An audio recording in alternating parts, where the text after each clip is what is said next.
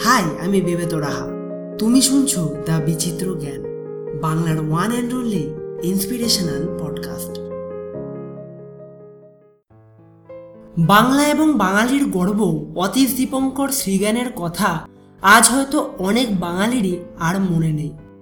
প্রাচীন ভারতের শ্রেষ্ঠ সব বৌদ্ধিক গুরুদের মধ্যে তিনি ছিলেন একজন অন্যতম ব্যক্তিত্ব।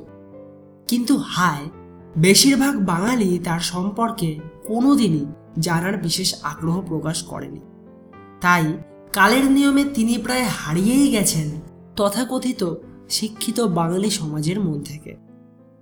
তার জীবনী সম্পর্কে আমাদের সকলেরই বিশেষভাবে জানার দরকার আছে। তাহলেই আমরা তার আসল মর্ম বুঝতে পারব। অতীশ দীপঙ্কর শ্রীজ্ঞানের জন্মকাল নিয়ে নানা মনের নানা মত রয়েছে। তার প্রকৃত জন্ম কোথায় এবং কত খ্রিস্টাব্দে হয়েছিল, সেই নিয়ে আজও আছে বিতর্ক। মহামহোপাধ্যায় সতীশচন্দ্র বিদ্যাভূষণ ও রাহুল সংকৃত্তায়নের মতানুসারে, পাল যুগেই মগধের পূর্ব সীমান্তবর্তী প্রদেশে অঙ্গদেশের সামন্তরাজ্য শহরে তার জন্ম হয়েছিল। কিন্তু তাদের এই মত অনেক ঐতিহাসিকবিদ তথা ইউনেস্কো এবং আন্তর্জাতিক বিশ্ব বৌদ্ধদের কাছে গ্রহণযোগ্য বলেই মনে হয়নি। তাদের সকলেরই দাবি যে তার জন্ম মগধে নয়, বরং বর্তমান বাংলাদেশের মুন্সীগঞ্জ জেলার অন্তর্ভুক্ত বিক্রমপুর পরগনার বজ্রযোগিনী গ্রামে হয়েছিল নশো আশি খ্রিস্টাব্দে। সেখানে নাকি আজও তার বাসস্থান নাস্তিক পণ্ডিতের ভিটে নামে পরিচিত বলে জানা যায়। তুমি হয়তো এটা জানলে অবাক হবে যে তিনিও গৌতম বুদ্ধের মতোই রাজ পরিবারের সন্তান ছিলেন। গৌড়ীয় রাজ পরিবারের রাজা শ্রীকল্যাণ ও রানী প্রভাবতী দেবী ছিলেন তার বাবা ও মা। তিনি তাদের পরিবারের দ্বিতীয় সন্তান ছিলেন।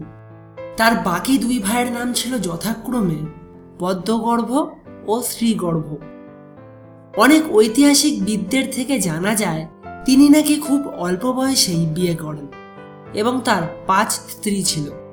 যাদের গর্ভে মোট নটি পুত্র সন্তান জন্মগ্রহণ করে। তবে পুণ্যশ্রী নামে একটা মাত্র পুত্রের নামে ইতিহাস ঘাটলে জানা যায়। অতীশ শ্রীজ্ঞান কিন্তু তার প্রাথমিক শিক্ষা তার মায়ের কাছ থেকে লাভ করে। সেই সময় তার নাম ছিল আদিনাথ চন্দ্রগর্ভ ছোট্ট আদিনাথ মাত্র তিন বছর বয়সেই সংস্কৃত ভাষাতে পারদর্শী হয়ে ওঠেন। এবং সেই সাথে মাত্র দশ বছর বয়সের মধ্যেই বৌদ্ধ ও অবৌদ্ধ শাস্ত্রের পার্থক্য বুঝতে পারার বিরল প্রতিভা প্রদর্শন করে সবাইকে আশ্চর্য করে দেন। তারপর প্রাথমিক শিক্ষা শেষ করে তিনি বিখ্যাত বৌদ্ধ গুরু জেত্রির কাছ থেকে বৌদ্ধ ধর্ম ও শাস্ত্রে উচ্চ শিক্ষা লাভ করেন। সেখানকার শিক্ষা শেষ করে তিনি এরপর পাড়ি দেন বিহারের নালন্দা বিশ্ববিদ্যালয়ের উদ্দেশ্যে। যখনকার কথা বলছি, সেই সময় তার বয়স ছিল মাত্র বারো বছর। সেখানে পৌঁছে তিনি আচার্য বোধিভদ্রের কাছে দীক্ষা নেন এবং দীক্ষা পাওয়ার পরেই তার নাম বদলে রাখা হয় দীপঙ্কর শ্রীজ্ঞান। তারপর সেখানকার শিক্ষা শেষ করে তিনি বিক্রমশিলার পণ্ডিত নাংপাদের কাছে যান তন্ত্র শিক্ষার উদ্দেশ্যে। সেই সময় তার বয়স ছিল প্রায় আঠারো বছর। এরপর তিন বছর সেখানে তন্ত্র সাধনা শিখে তিনি তারপর যান মগধের অদন্তপুরীতে। আচার্য শিল রক্ষিতের কাছে উপসম্পদা দীক্ষা গ্রহণের জন্য।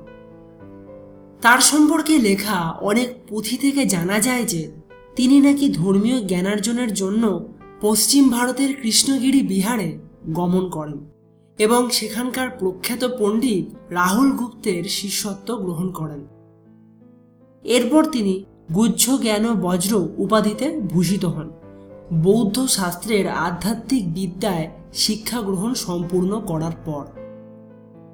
সাল এক হাজার এগারো, যখন অতীশ দীপঙ্কর শ্রীজ্ঞান তার কিছু অনুগামী সহ মালয় দেশের সুবর্ণ দ্বীপে যান। মালয় দেশের সুবর্ণদ্বীপের বর্তমান নাম আজ ইন্দোনেশিয়ার সুমাত্রা দ্বীপ। এবং সেখানে গিয়ে প্রখ্যাত আচার্য চন্দ্রকীর্তির কাছে বারো বছর থেকে বৌদ্ধ শাস্ত্রের যাবতীয় বিষয় সম্পর্কে অধ্যয়ন করেন। তারপর তেতাল্লিশ বছর বাদে ফিরে আসার পর তিনি বিক্রমশিলার আচার্য হিসেবে অধ্যাপনার দায়িত্ব গ্রহণ করেন। বিক্রমশিলা সহ অদন্তপুরীতে ও সোমপুর বিহারে দীপঙ্কর পনেরো বছর অধ্যাপক ও আচার্যের দায়িত্ব পালন করেন।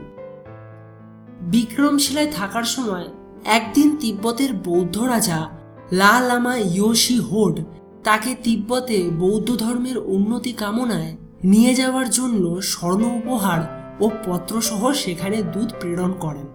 কিন্তু নির্লোভ অতীশ দীপঙ্কর সবিনয়ে তা প্রত্যাখ্যান করেন।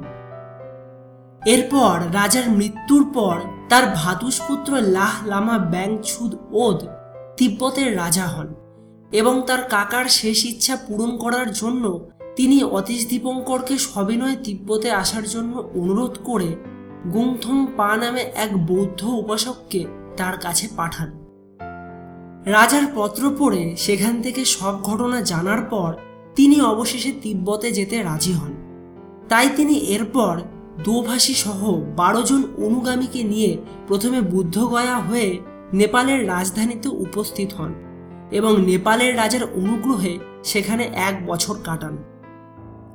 অবশেষে এক হাজার বিয়াল্লিশ খ্রিস্টাব্দে তিনি ও তার অনুগামী সকলে তিব্বতের পশ্চিম প্রান্তের ডোংরি প্রদেশে এসে উপস্থিত হন।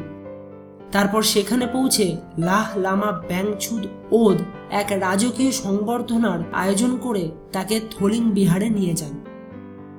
তোমায় বলে রাখি, এখানেই কিন্তু অতীশ দীপঙ্কর তার বিখ্যাত গ্রন্থ বোধিপথ প্রদীপ রচনা করেন।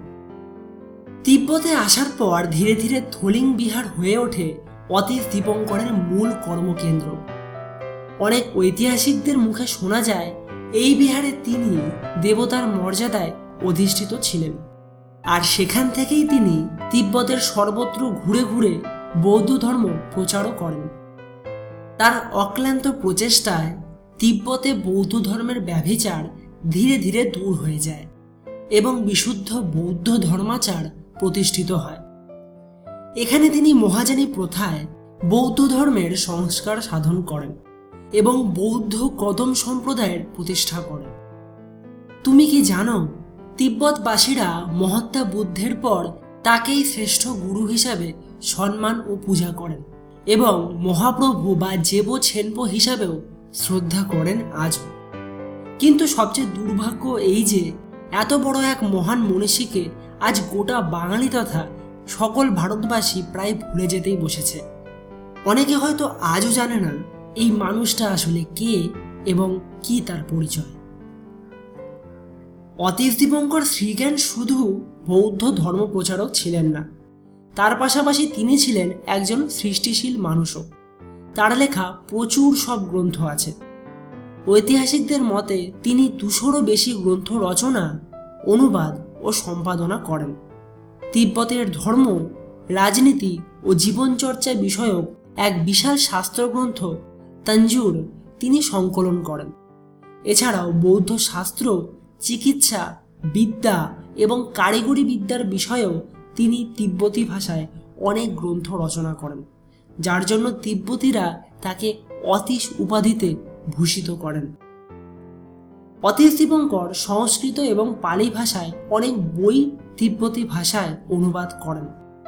দীপঙ্করের রচিত গ্রন্থগুলির মধ্যে চর্যা সংগ্রহ প্রদীপ, সত্য দয়াবতার, মধ্যম প্রদেশ, বোধিপথ প্রদীপ সংগ্রহ গর্ভ, হৃদয় নিশ্চিন্ত বোধিসত্ত্ব মন্যাবলী বোধিসত্ত্ব কর্মা, দিমার্গাবতার, শরণাগতাদেশ, মহাযান পথ সাধন বর্ণ সংগ্রহ কর্মবিভঙ্গ সমাধি সম্ভব পরিবর্ত, গুহ্য ক্রিয়া কর্ম, চিত্তোৎপাদ ও বিমল রত্ন লেখনা প্রভৃতি উল্লেখযোগ্য।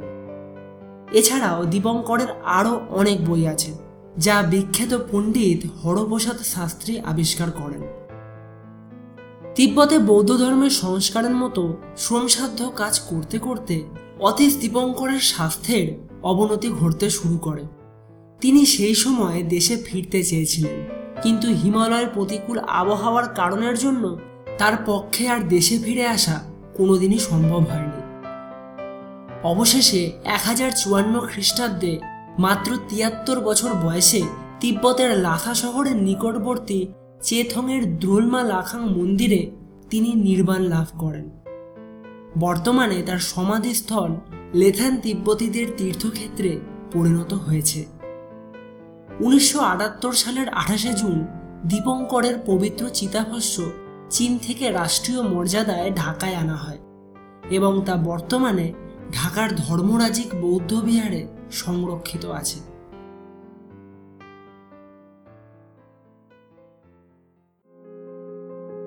এতক্ষণ ধরে শুনছিলে দ্য বিচিত্র জ্ঞানকে, বাংলার one and only inspirational podcast